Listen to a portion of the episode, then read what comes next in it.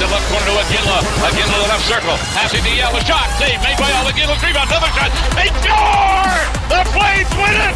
Yeah, baby! They score! And the sea of red erupts.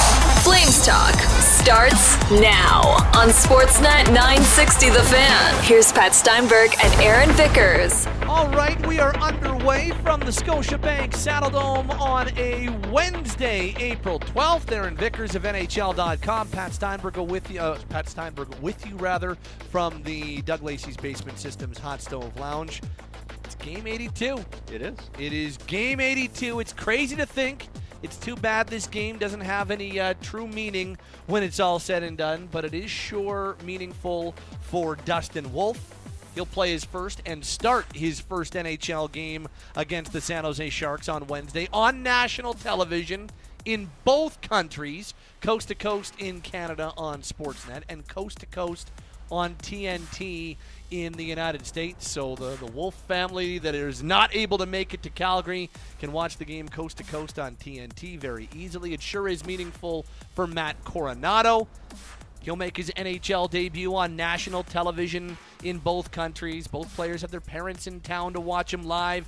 Uh, so while it doesn't mean anything in the standings, and it sucks that this team's going to miss the playoffs, huge night for two big pieces of Calgary's future. Flames fans, at least uh, judging on the response I got from from folks on Twitter, pretty excited uh, since since Tuesday when we started to get the news and the idea that both these guys were going to play. Less surprise on Coronato, but a really cool move to also make sure that Dustin Wolf is in this mix as well. I think Flames fans are justified to be fired up for a otherwise meaningless game 82 against the San Jose Sharks. Well, it certainly gives reason for fans to tune in into, into this game 82, as you mentioned. Doesn't necessarily mean anything in the standings, but certainly means something to both two of the top prospects in the organization, in their families.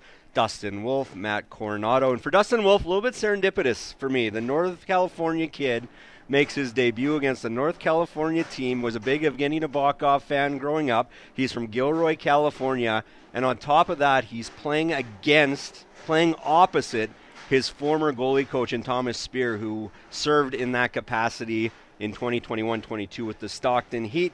Basically, is like family. Wolf told us Wednesday morning. So particularly exciting for Dustin Wolf, given the opposition, given who's going to be in the building on the other side, and the team, of course, he grew up cheering for. So for me, excellent time to get Dustin Wolf into his first NHL game, and a little bit of a carrot for him as the Calgary Wranglers look to clinch first in the AHL and what they hope to be a long Calder Cup run. Why you know, give no love to Matt Coronato? oh, lots a... of love to Matt Coronato, but he's been here two weeks. That's Come on, point. Pat. That's a good point. Also, Um, well, a little serendipitous for him too because he'll be playing against former Harvard teammate Henry Thrun. So there you go. which is pretty neat as well. Uh, we were uh, talking to Henry in the locker. Uh, did we ask him one question about the Sharks or about him? No, and No. it, it was yeah, Nothing you kind of feel bad him. for the kid, but he understood, and the pair went to dinner last night, so they would have got acquainted again, reacquainted, and caught up with each other.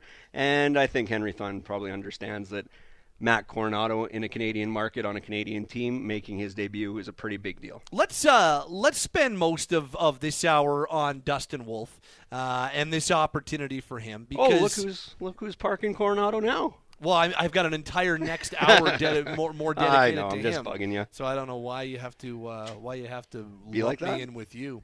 Um, we might we're, we're talking about the one of if not the best goaltending prospect that's not in the NHL right now. If he's not the number one best goaltending prospect outside the NHL, he's one of a very very select few and Yeah. I'm sure there would be, you know, goalie experts that would point this guy or that guy, but this is a really exciting moment for him. It's a really exciting moment for Flames fans. And honestly, man, I do not care how he plays against San Jose. Because here is here is my number one reason why I do not care how Dustin Wolf plays on Wednesday night. Because his first American League game in the the weird Stockton Heat in Calgary season, uh, going back to 2021. His first American League game, first ever professional game. Granted, he would have been early 20, maybe even 19 at the time. He got absolutely torched in his first American League game. Got lit up. I think he let in. I don't even rem- remember what it was, but um, it didn't seem to phase him, and it hasn't seemed to uh, really be a harbinger of things to come. So if it doesn't work out and it doesn't go his way, and knock on wood, it does. I hope it does because that'd be an awesome story. But it doesn't really matter no. if he if his first NHL game isn't a banner outing. And if it is, that's awesome and we'll be buzzing about it on Flames Talk post game and it'll be a cool one of the cool moments going into the off season like Johnny Gaudreau's first goal in 2014 was so on and so forth. But I'm not really all that concerned about what I actually see. I'll be watching and I'm I'm going to be interested, but it's it's by no means anything close to the be all and end all because there's going to be a lot more NHL time for the young man going forward. This is more an educational experience for Dustin Wolf than an evaluation tool as to where he may slot in next season. You really aren't super concerned in game 82 in a throwaway kind of mean nothing game. It doesn't impact his NHL future whether he lets in four, whether he lets in one, whether he lets in zero sample size certainly isn't going to be there. This is simply a carrot. Uh, welcome to the NHL moment. Uh, let's get it out of the way this is what you can expect in the years coming. And again, this is a team that's playing their first game since being eliminated from the Stanley Cup playoffs. No real idea what he might see in front of him. But yeah, this game is not an NHL career defining game whatsoever, especially when you look at the sample size of he has over about 100 games in the AHL over what he did in the Western Hockey League with the Everett Silvertips. Doesn't matter if he lets in four or zero it doesn't change the projection for Dustin Wolf. Well, and unlike this uh, really grumpy texter at uh, nine six four three, um, I'm I'm not I'm not going to limit this guy. I, I'm I'm done limiting guys who play this well at high levels. And and I go back to remember and, and I know that Johnny's still a sore spot in this city and, and rightfully so. But going back to Johnny Gaudreau in as as he entered the NHL, remember it was like, ah, is this guy like are we talking about a guy who's gonna be, you know, maybe a fringe NHLer, but maybe a really good American League guy? I'm trying to think of the name um, that everybody who's a Buffalo Daniel Paille people were comparing him to, or Cam Atkinson people were comparing him to, and no knock on either of those guys, really good hockey players. But Johnny Gaudreau's a you know 90 point player most seasons, or around a 90 point player most seasons in the NHL. And and he was one of those guys that taught me, you know what? Maybe guys who don't look like they will excel at their positions, but have excelled at every level along the way. I'm kind of done limiting them. This is a bona fide blue chip, grade A goaltending prospect. I don't know what he's going to be in the NHL, but I'm not going to say what he won't be in the NHL because nothing is going to surprise me. And, and I'm not going to sit here and say that he won't be a high end NHL goaltender because in a lot of what you can tell me about his size, you can tell me about other small goaltenders, absolutely sure. But at every other level in his career, it hasn't been a problem. So why wouldn't I believe that he's got a chance to be an, a, a, an elite or a high end guy at the next level? And goaltending is ridiculous to project. So yep. who, you, you never know because guys who look elite sometimes don't. But I'm definitely not going to sit here and say it's not going to happen because, as I said, why wouldn't it happen with everything that he's proven you so far? All you can go on is what we have, and anything else is just conjecture and, well, I don't think. I can't sit here and say no, it's not going to happen, and I don't want to limit the kid. There's a really cool opportunity for him, and I think we're talking about one of the more intriguing prospects, period, in in hockey going forward here, based on what he's done in the last two or three years. That Johnny Gaudreau comparison is curious to me because all Johnny Gaudreau did in the USHL is dominate with Dubuque slid in the draft because of his size, dominated at the NCAA level, and then dominated at the NHL level. And I'm not saying Dustin Wolf is going to be the goalie equivalent of Johnny Gaudreau, but Dustin Wolf fell in the draft after dominating at Everett because of his size, goes advances to a pro in the AHL, dominates the AHL, and now he's getting a sniff at the NHL level.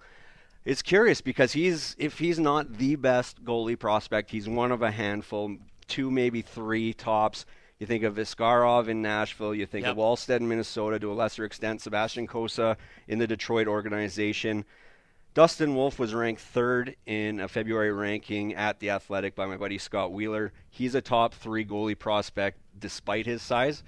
You hate to think this way, but if he was 6'3, 6'4, one, he's a top 20 pick in the draft in his draft year. He's probably the top goalie prospect in the world. It's time to stop limiting people based on size. And yes, there are a lot more ex- rules and exceptions when it comes to small players. Gaudreau is an exception. Wolf is trying to be an exception. But I don't see why you can't look across at the opponent on Monday and go, okay, look at Juuse Saros. Look Yeah. at his size. He's not intimidatingly big, yet it hasn't hindered him any. Yeah. So why would it hinder Dustin Wolf with his speed, the way he processes the game in front of him?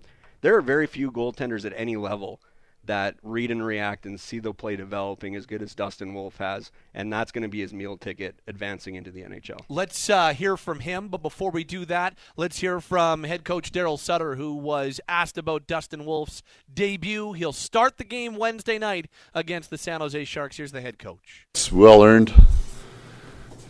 Uh, he had a great freshman year last year, first year pro, and he's, you know, he's he's for sure the MVP of in my books. Not only their team, but I think he's close to the league MVP. When you look at what they've done in terms of goals against and and his record, amount of minutes and games played, so it's great for him. When Brad and I talked, I think it's a really good idea to to play in this game. You know, they're they're uh, they finished with three out in Abbotsford, and and uh, you know it's like a jump start for their playoffs too. Watched a whole lot of Wranglers. What does strike you about Dustin? Uh, have two things that always have, not just Wranglers. I think that if you go back to his to the junior career and that just that leadership thing you talk about is really important. And then I think the two things that really his his work ethic and his hockey sense. Like he really knows the game. Like it, and you know that's why he's I think he's been dominant at the American League levels because that he reads everything so well. That is head coach Daryl Sutter on Dustin Wolf's NHL debut. Now let's hear from him as, uh, hey, and I give him credit. He does not typically speak on game days, but uh, he spoke on game day, came out and uh, joined us. I, I give him credit. Like, that's tough to make a goalie change his routine. So, uh, Dustin did come and speak to us on a game day, so tip of the hat there. And uh, Wolf talked about kind of how he's feeling ahead of his first NHL game.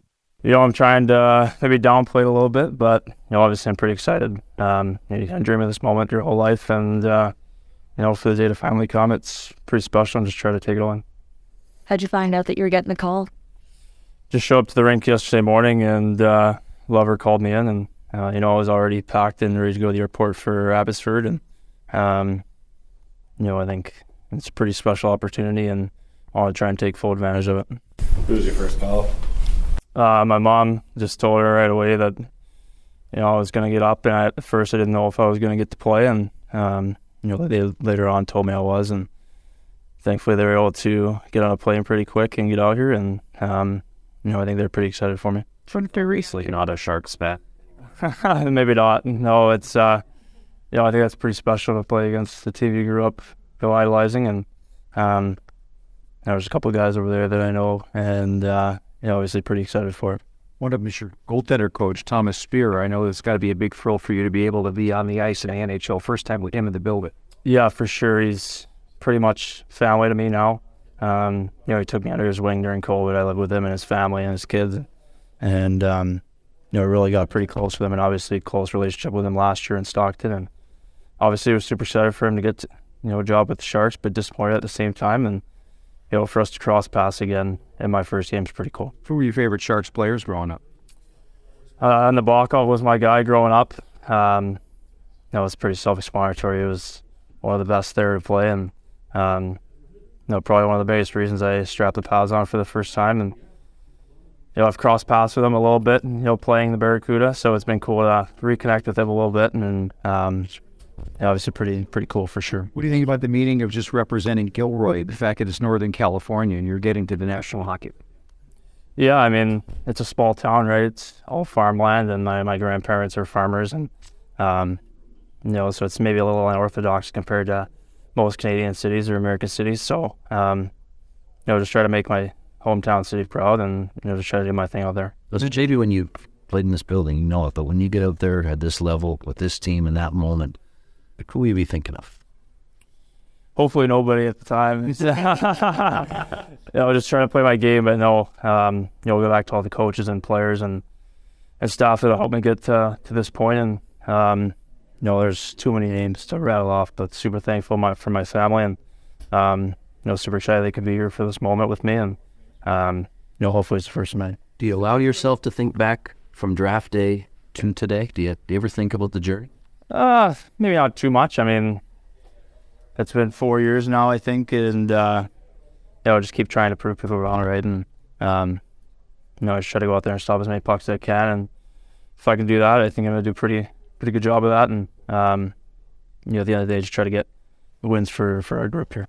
There you go. That is Dustin Wolf, who makes his first NHL appearance and first NHL start Wednesday night when the Flames take on the San Jose Sharks. As Patton Vickers here on this hour of Flames Talk. Text lines open at 960 960. We'll get some of your thoughts on this as we continue along as well. But a few questions I'll, I'll bounce off you. Number one, and we don't have to go spend too much time on any one of these, but just knowing how hard goalies are to project like, what are we legitimately thinking for this young man's ceiling? We'll spend a little bit more time on that on the roundtable, but it's just such a dumb position, and I say that I say that in the most uh, kind of in the most reverent way. In that I respect what Jordan Sigalet and, and Jason LaBarbera and Ian Clark or uh, any of the goalie gurus that are out there, Kevin uh, uh, Kevin Woodley, like all the, the people who understand the position. I don't. I'll be the first one to tell you. I think I can tell you what's a good goal and what's a bad goal, but sometimes even then you can convince me if you know more about the position than I do. Like, yeah, okay, okay, good point. Yeah, I wouldn't have thought of that based on this, that, and this. But it is a silly projection, a, a silly projection game. There are times when a goalie looks unbelievable. I just look the the perfect example, and I don't. I'm not trying to suggest this is going to be Dustin Wolf, but remember how excited how much excitement existed around Tyler Parsons in this organization. John Gillies. John Gillies, same thing. And and in both cases, they never quite took that step. Now, we're talking about something very different in Wolf. Nobody in this organization has done what he's done. Yeah. Uh, but but I'm just saying it can be hard to project. And and while I'm not trying to limit, it's just you can't be certain of anything at this silly position, whether it's a guy being good or a guy not being good. But I do think it's fair to say that the ceiling here is a number one goalie in the NHL. That that would be anything under that. I think that you'd be uh, you, you'd kind of be doing a disservice to the young man. I'm going to steal a Jacob Pelletier quote and I'm going to take it out of context. The context was asked about Dustin Wolf and his pre-game routine where he does the hop on the ice after the anthems. Pelletier says, I don't know how to describe it. And he kind of fumbled for words and fumbled for words, and finally he just said, "He's a goalie," he's and kind of shrugged his shoulders. Yeah. Well, that's what that's what I do when it comes to projecting goalies. Well, he's a goalie. He, he could be this, he could be that. Well, it's a goal. what a pull! What a pull! Going into the archives, Pat Steinberg. It's one of your favorites. It is my f- number one favorite. Um, in terms of projecting Dustin Wolf and what he could be at the NHL level, I don't know. I don't think there's any reason why he couldn't be a starter at this level. Again, you point to size, I'll point to Juuse Saros, who, again, Saros is the exception, not the rule, but Dustin Wolf has the potential to be that too. Let's just run through a brief history on Dustin Wolf. Baz Bastien Memorial Award is AHL Goalie of the Year as a rookie last season. Yep. Two time Del Wilson Award winner as WHL Goalie of the Year. That's 2020 2021 this season, he's got a 208 goals against, 932 save percentage, and what is it, seven, seven shutouts, something like that? I think all three lead the AHL. By the way, he had zero shutouts last season somehow. I don't know how that's possible. Likely another Baz Bastien as top goalie. Gold at the World Juniors in 2021, albeit that that was in a little bit of a, a backup capacity. But he's been the best goalie in every league he's played in over the course of the last four seasons that should lend a little bit of credence to the fact that he can be the exception, that he can be the undersized yeah. goalie that succeeds. There's nothing in his sample size at literally any level he's played at that looks and goes, uh, I wonder if. He's just all he's done along every step of the way of his hockey journey, probably since he was 10, 12 years old to, to now, he's proven that he can be a number one guy wherever he goes, and not just a number one guy, the number one guy in the league. Now, I'm not saying he's a future Vezina Trophy winner in the NHL, but all of these things lead you to believe that size hasn't been an issue here, size hasn't been an issue there. It's up to him to make sure size isn't an issue in the NHL, which is the ultimate challenge. But so far, he's knocked every challenge out of the park that he's faced in his career. And you also you point out Saros. I'll also point out Jonathan Quick Yeah. and and Tim Thomas as two other very good goalies at the NHL level recently that were not the. I mean, Tim Thomas looked like a child compared to other NHL. If you were to put Tim Thomas in goalie gear and Jacob Markstrom in goalie gear, Tim Thomas would look like you know it's Jacob's son's son's here. Tim Thomas was five eleven. Uh, Jo- Jonathan Quick six one. You already mentioned Juuse Saros. Dustin Wolf six feet. He's put on some bulk. Uh, even standing beside him in the locker room after morning skate, you're like, okay, you know what? He's he's bulked up for sure. So I is it is it something that I understand why people are like, well, wait a second, but at the same time, I don't think it needs to limit you. When you have the, the athleticism and the competitiveness that he does, much like Thomas, much like Quick, much like Saros had or have now, that's what's going to. And you talked about his. Daryl Sutter talked about it. You talked about it. His ability to read the game, understand the game, and anticipate the game. That's going to be his calling card because he's never going to be taller than six feet. He's not going to all of a sudden turn into Ben Bishop overnight. This is something that he has had to deal with his entire career, and to this point has been able to overcome it, and and not just overcome it, but thrive with it. From a scouting perspective, hockey sense might be the most underrated thing when, when you look at goalies and when fans try to evaluate goalies because if you can't read the play, you're not going to understand where the play is going. You're not going to be in position to stop it. Second thing is how quick he needs to be. He is so fast laterally and also, um, I was going to say vertically. That doesn't quite work. Although if you see his hops after the anthem, you'll you'll understand the vertical part. He goes north, south, east, west equally fast.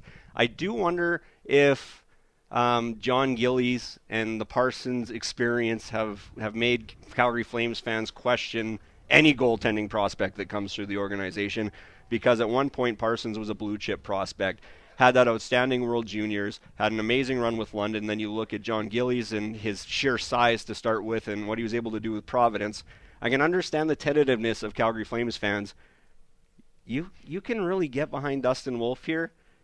Cheer him on. And if it doesn't work out, you're still talking about a guy who was taken in the seventh round. If do you it- remember being there? And I do. Last player in attendance, if I am not mistaken, the, the, cheer. scream. Yeah, we were we were there, and uh, we were gearing up for the Roxy later on that evening, and uh, With the Terminator. with, uh, with Terminator Wes Gilbertson, and uh, and and next thing you know, uh, you hear this scream in the crowd. You're like, "Whoa, this this person must be here," and indeed he was. Um, and and you can understand why.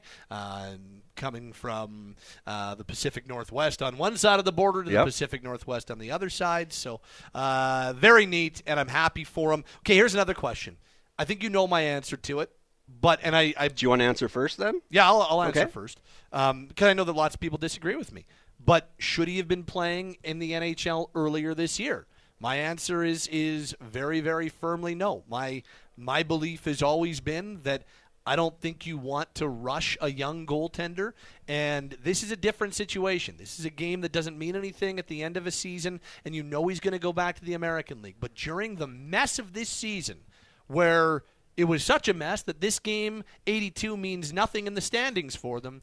I didn't want to bring that guy into that and also ask him to try to save the season for the Flames, knowing how much this league can eat up and spit out young goaltenders. So no, I don't believe he should have been playing earlier. This is the first time I've believed it has made sense, and I've been pretty consistent with that all along. Yeah. If they're playing meaningful, meaningless games, then yeah, I think he should play in the NHL.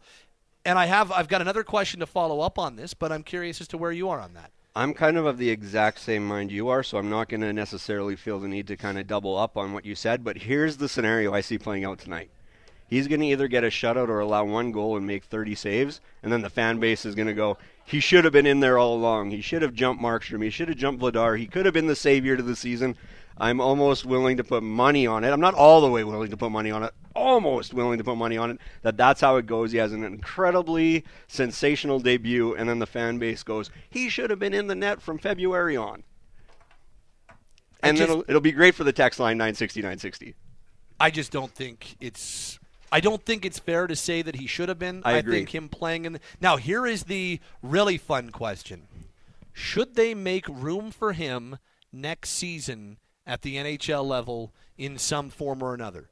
How do you handle a potential organizational three-headed monster next year? Now, I've got a fairly, I what I believe anyway, is Okay, a I'm gonna- fairly compelling suggestion. But you go first. So I think it all depends on training camp, and you give him a lot of runway in training camp. And if he shows in training camp that he's able to give it a go in some capacity, then I think he can force someone out, and I think he should force someone out. Now, I say this because depending on how this the playoffs, the Calder Cup playoffs play out, I'm not sure what le- what else he has left to prove at the AHL level. He's going to be a back-to-back goalie of the year winner. I don't think there's any disputing that. Uh, incredible numbers that just keep improving. He went from a 2.35 GAA to 2.08 this year, 924 save percentage last year to 932 this year, seven shots. I don't know what he's got left to prove at the AHL level. Now there'll be some of, of the mind that there's no such thing as over ripening in the AHL, and I get that argument. But if he comes in guns blazing in training camp, I think you got to make room for him. That's where I stand. So, what does that look like to you? I don't know yet. I don't have an answer to that question. Well, I don't you know. Can't, you can't make. well, a you're not. You're not- well, put it this way: you're not rolling with three goalies for 82 games in so in you seven move months. one of your guys. I, yes, but I don't know what I'd move. I, I don't know what the Fair. market is. I don't know that. But if he proves, and maybe you give him a month into the NHL season as you roll with three, and then you make your decision. But if he proves that he can hang, you got to move him up. So here is my because I'm not there with you. I think over ripening is always the way to go. I think slow playing this, maybe even deliberately. And I know that I piss a lot of people off when I say this, and and I always get people chirping me on Twitter or on the text line about this. Or but, across the table. Uh, I, I think deliberately slow playing it is the way to go. We're not. Oh, yeah. He doesn't even turn 22 until I think Sunday of this week, so he's still very early in his 20s. And so my my what I believe is a compelling suggestion. Anyway, you can be the judge of that. Uh, is I think you've got a really cool opportunity next year to use the fact that the Wranglers are in the same city, and so I don't think you just stick Wolf Okay. in the American League all year, but I think that you can manage your roster with three goalies, but not always have three goalies on Okay. your roster. And and look, you know, if Jacob Markstrom does not have the bounce back year that everybody is hoping, or that I think that he will, well, then I think that there's even more reason. But if you can go from playing one NHL game this year for Wolf to maybe next year he plays 10 to 12, and you find spots to get him in if he continues to light up the American League like he is, you find spots to get him in that make sense with his team schedule in the American League, that make sense that while the team is here in Calgary and you don't have any commute time or anything like that, I think you've got a unique opportunity to take that next step. I don't think you need to rush it and go from Dustin Wolf American League this year to full time NHL or next year. Maybe you can take that next step where it's kind of a hybrid next year. You are one of, I don't know, four or five teams in, in the NHL that can do that easiest with the proximity to your American League team. Vancouver can do it, and, and Toronto can do it, and San Jose can do it, and a few others can do it. But why not use that to your advantage? Um, and then see how that goes. And then all of a sudden, because I don't know if training camp and the preseason is quite enough to be able to then move one of your two proven goaltenders. Well, I did win say your a goal. to it, Okay, yeah, and, and, yeah. and but so say that you're able to in the first half of the season get him seven or eight starts by by being a little bit um, creative with it, and then he's like, okay, okay. Now we're starting to. Then I think maybe you can start to have that conversation about making room for him the next year. So again, it's all about slow playing it for me, and and that's the way I would do it. I don't mind that spot start scenario. And again, you are given the luxury of it, sharing a building, sharing a city with your AHL franchise. Your AHL team would probably need to carry three goalies then, but that's not as big of a deal.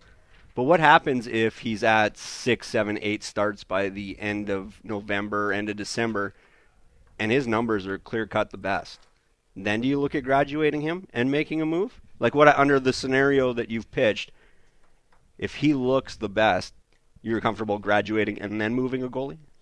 Yeah, Oh, yeah. that's kind of what I'm You know, saying. then we can get on board with that. I can I can buy what you're selling there. I just wouldn't make moves this summer. Okay.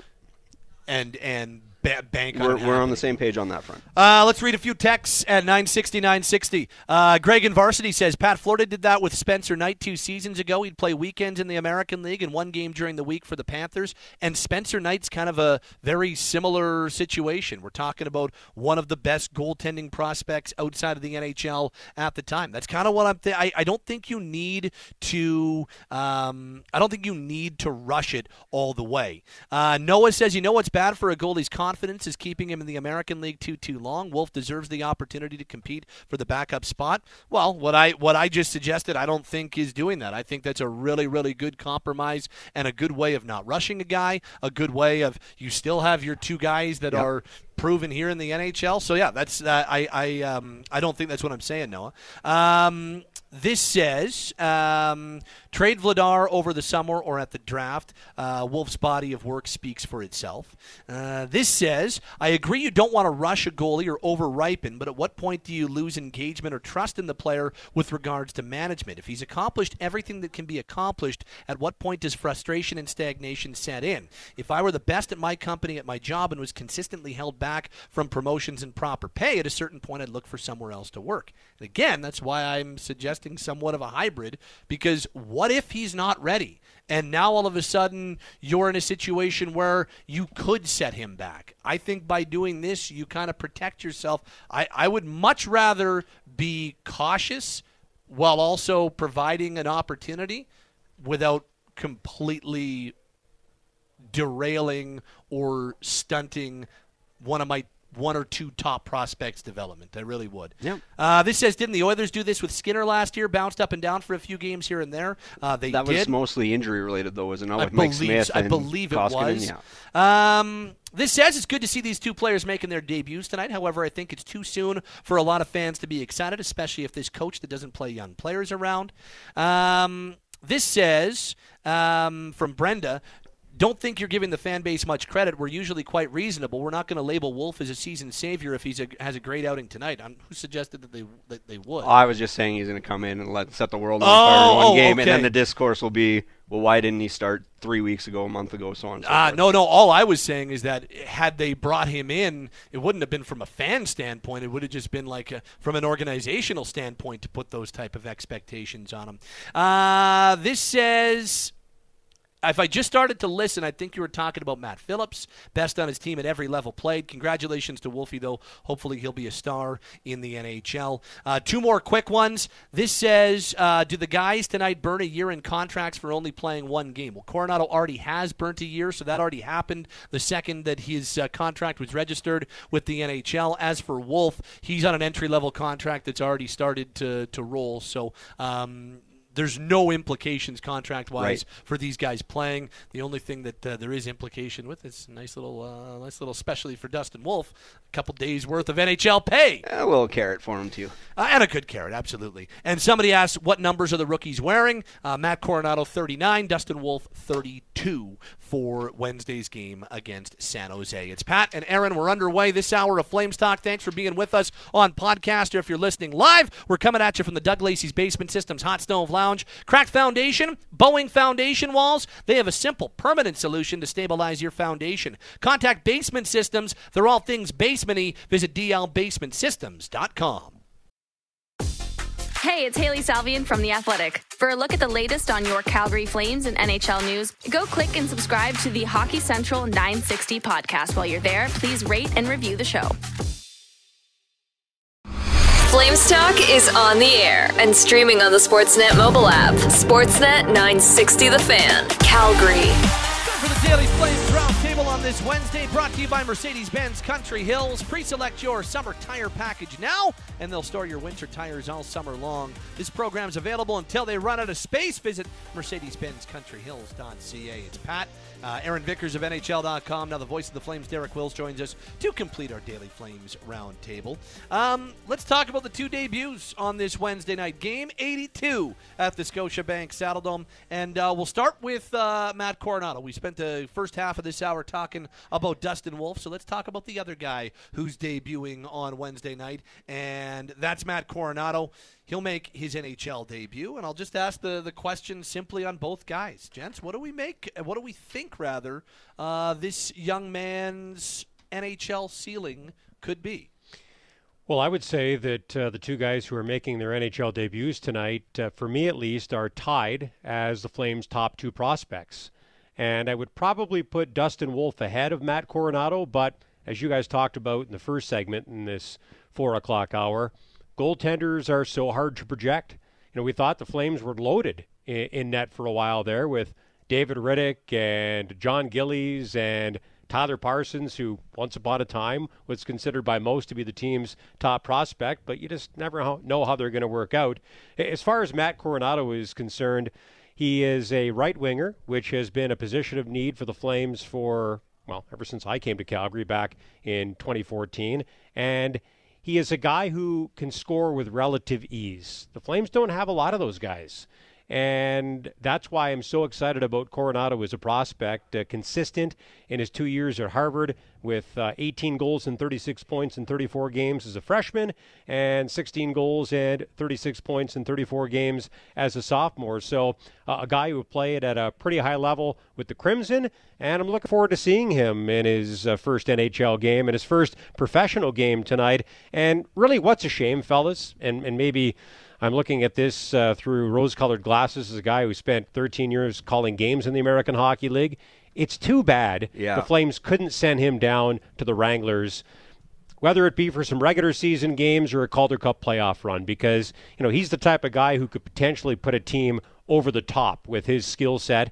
And even if that weren't to happen, he is a guy who could gain some really valuable experience playing at the AHL level. I understand why the Coronato camp went down the road they did. Uh, they wanted to burn a year. They wanted to get some NHL money, and uh, uh, if they had signed uh, an ATO in the AHL, that uh, wasn't on the table for them. So I'm excited to see him tonight, and uh, he gets a chance to play with two high energy players, and Nazem Kadri, who's won a cup, and Jakob Pelletier, who hasn't played in forever. So, of all the lines that the Flames will have on the ice tonight for this game against the Sharks, that's the one I'm looking most forward to seeing. Yeah, I'm most curious about that one as well. And if they so happen to get 20 minutes of ice time, hey, so be it. I'd love to see what Pelletier and Coronato can do together with Nazem Kadri down the middle as the veteran.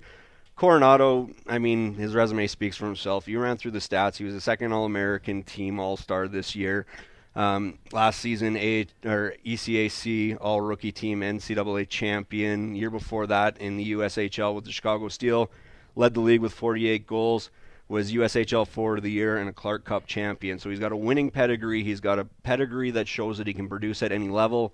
In terms of what his ultimate upside is in the NHL, to me, he's going to slot nicely on that right side, probably as a second line winger, maybe a guy that goes second line, third line that can be used with a variety of guys in a variety of situations, sort of a not a fixer as we've seen some of the other guys on the Calgary Flames roster, but a guy that is comfortable playing with multiple players. To me, uh, his ultimate upside would be a second line right winger. Yeah, I think that's a. I, I think a top six, like yeah. top six right yeah. wing, is where I see the ceiling. Um, I think that you take a look. He he put up ridiculous numbers with Chicago yeah. in the USHL, and very good numbers at Harvard. And that team's pumped out a lot of good players over the years. The Steel, yes, yeah, very a lot of them. Um, and he put up like just really good numbers. Uh, nothing that you know, nothing that was crazy. Nothing like um, like what Johnny Gaudreau put up at Boston College, or or even some of the, but still good numbers. And he's a natural shooter and a natural scorer. I think we're talking about a guy that if if he hits the potential, is kind of a, an everyday. If he's on your top line, like Tyler Toffoli-ish type guy. Right. Is is I, like to me a Toffoli comparison isn't all that crazy. I think Coronato skates a little bit better than Toffoli does, but I think similar skill sets, similar things that people talk about. Good head, thinks the game well, decent away from the puck. And, you know, Tyler Toffoli has been a top line right wing on this team all year long. Is he a top line right wing on every team? Maybe not, but he's clearly a top six right winger. That's kind of in and around where I see the ceiling for Coronato. Yeah, and what excites me most is uh, him having an opportunity to play in his first NHL game, and for Flames fans to get a chance to see him uh, and his future Calgary Wranglers teammate uh, also play in his first NHL game. It, has been a tough season for the fan base in this city, and uh, they get a couple of carrots tonight. Did you you think that Coronato in the American League next year? Yeah, maybe I shouldn't assume that uh, Wolf will be in the AHL next year. Maybe that is uh, jumping to a conclusion too soon. But I do think that uh, unless something changes here, I think you guys know where I'm going with that. That the chances are Coronato will start in the AHL. That's just generally been the way things have worked with Daryl Sutter. Young players have to prove it at the AHL level first, and then at the NHL level. And even when that happens, uh, sometimes they have to prove it again. Yeah, it's hard to disagree with that. But again, just like I kind of mentioned with Dustin Wolf um, a little while ago, training camp will play a big role into determining where he goes. But you'll probably err on the side of caution with a 20 year old, 21 year old who's will at that point have one professional game under his belt. Yeah. I think there's no problem being patient with Coronato in this case. I, I think he'd have to absolutely blow everybody away at training camp. Now, remember back in the fall of 2016. Uh, I think the Flames had it written in pencil that Matthew Tkachuk was going back to junior. That didn't happen because he stole someone's job. So I think Matthew Coronato is uh, a little older, a little bit more mature player, would have to do the same. Uh, fellow first round pick, not taken as high as Tkachuk, who was sixth. Coronato went 13th, but uh, uh, I guess I shouldn't put that glass ceiling on him.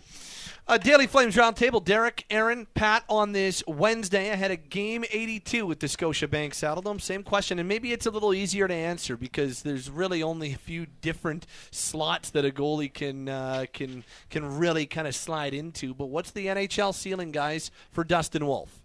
I have no idea. That's the truth. He's an outlier because of his size. Now he's about the same size height wise as Juuse Saros, who's also an outlier because of his lack of size, but has turned in one of the best goaltenders in the league. And uh, I think there's a good chance for a second straight season he's going to be a finalist for the Vezina Trophy. So if he could overcome long odds, why can't Dustin Wolf? Although you might argue that his odds are longer. Selected in the seventh round, 214th overall back in 2019. He was the last goaltender taken and the fourth last player selected in that draft. So for him to have the AHL career that he's had so far, uh, I think he's already beat the odds. Uh, for him to play in an NHL game isn't something that I think anybody expected, or very few people expected when he was taken that late in the draft. But maybe we should have given the kid more credit, uh, and I do give the Flames credit uh, for buying a lottery ticket on Dustin Wolf. Won uh, WHL's top goaltender in both 20 and 21. Uh, was a CHL goaltender of the year in 20. Was the AHL's best goaltender last season. And guys, when you look at his numbers, he leads the league in wins with 41, in shutouts with 7, in goals against average at 2.08, and in save percentage 932. So, in other words, he leads the American Hockey League in absolutely everything in the 53 games that he's played with the Wranglers this season. I reached out to my old friend Jason Chaimovitch, who runs the communications department for the AHL. They will hand out the Baz Bastien Award next Wednesday. I think it's safe to say that Dustin Wolf will win it and will become the first goaltender in AHL history to win it in back to back seasons. They hand out the Les Cunningham Award for AHL MVP next Friday, and I think he's got a great chance to become the first goaltender since Flames goaltending coach Jason LaBarbera wow. to win that award. He won it with the Hartford Wolfpack back in 2004. So I am so excited to see Dustin Wolf tonight. And how cool is it that this native of Gilroy, California, which is about a 30 minute drive from San Jose, who grew up cheering for the Sharks, gets to make his NHL debut at Scotiabank Saddledome against the team that he used to like? I think that's pretty cool. And against his former goalie coach and Thomas Speer as Yeah. well, who he likened to as a, a family member. He told us Wednesday morning. Clean sweep in terms of the statistics in the AHL amongst goaltenders. You'd have to like his. I don't know if odds is the right word. You, you have to like the thought of him being AHL MVP overall. I want to get into some vitals because Juuse Saros is the comparison we'll all Mhm. lean on immediately. Saros listed at 5'11", 180 at age 27, according to NHL.com. Dustin Wolf, six foot, 166, as Pat mentioned earlier. Looks a little thicker than 166 now. Has put on a little bit to his frame, not to the detriment of speed, as the statistics will clearly show. But I think that the, that's the ballpark you're talking here when you're talking about Dustin Wolf, and you want to talk about glass ceilings and this and that, and while he's undersized, yeah, Juuse Saros is kind of the exception of the rule, but everything we've seen from Dustin Wolf, you ran through the accolades, whether it be WHL, CHL, AHL goalies of the year. There's no reason why Dustin Wolf can't continue that trend into the NHL. Well, for me, Dustin Wolf's ceiling is an elite NHL goalie. Like Yeah. that's that's his ceiling. Whether or not he gets there or not, I don't know. But his everything that he's shown us, I think you have to believe that that's that at the very least that's a possibility, or there's the capability of it. Because at every other level, and I know the American League ain't the NHL, and neither is the Western League, and so on and so forth. But at every level, this guy has not just excelled; he's dominated. So to to be as dominant as he's been, you know, the the Wes Wes Gilbertson um, Terminator West threw out uh, a stat a couple. I think it was uh, last week we were talking about it. He's one of three goalies in the American League in the last like 40 years to record 40 wins in a season. It's been him, Peter Budaj, and Ryan Miller, and you have to go back to Gary Cheevers as the last guy to do it before those three. Like he has done historical things in the American League and historical things for a guy who's not even 22 years old. So for me, I don't know. Goaltending is so silly to project, mm-hmm. but if if his ceiling is in in my opinion, if his ceiling is anything lower than you know, this guy could be an elite NHL goaltender. I, I think you're doing him a disservice. And I asked someone uh, on Monday about Dustin Wolf. I thought it was a good time to ask because Juuse Saros was in the building, and that's Yeah. the comparison we hear most often. And I was told that there are a lot of things that are similar between the two guys. They're both undersized by NHL standards, but both around the same size.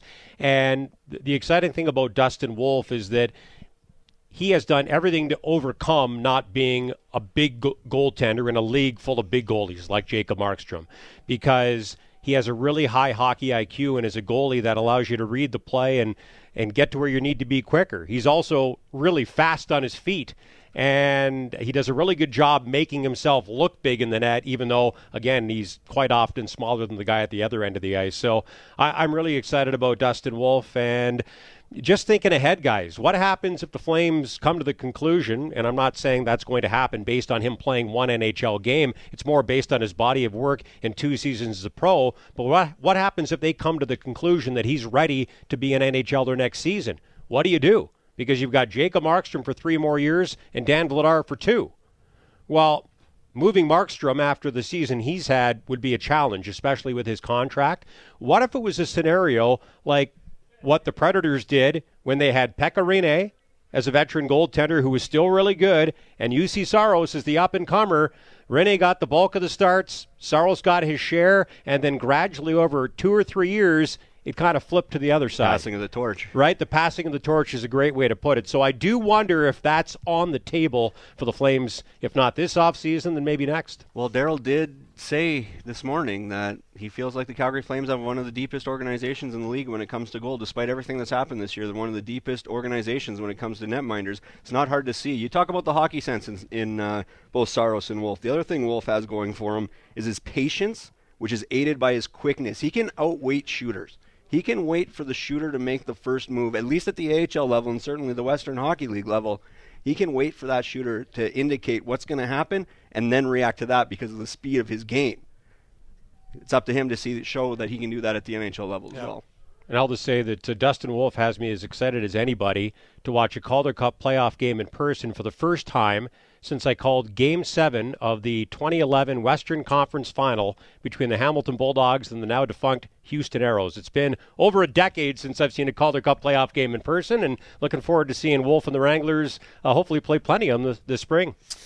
Uh, that's your Daily Flames Roundtable. He's Derek Wills. He's Aaron Vickers. My name is Pat Steinberg, and that is your Daily Flames Roundtable, brought to you by Mercedes Benz Country Hills. Pre select your summer tire package now, and they'll store your winter tires all summer long. This program is available until they run out of space. Visit Mercedes Benz Country Hills.ca.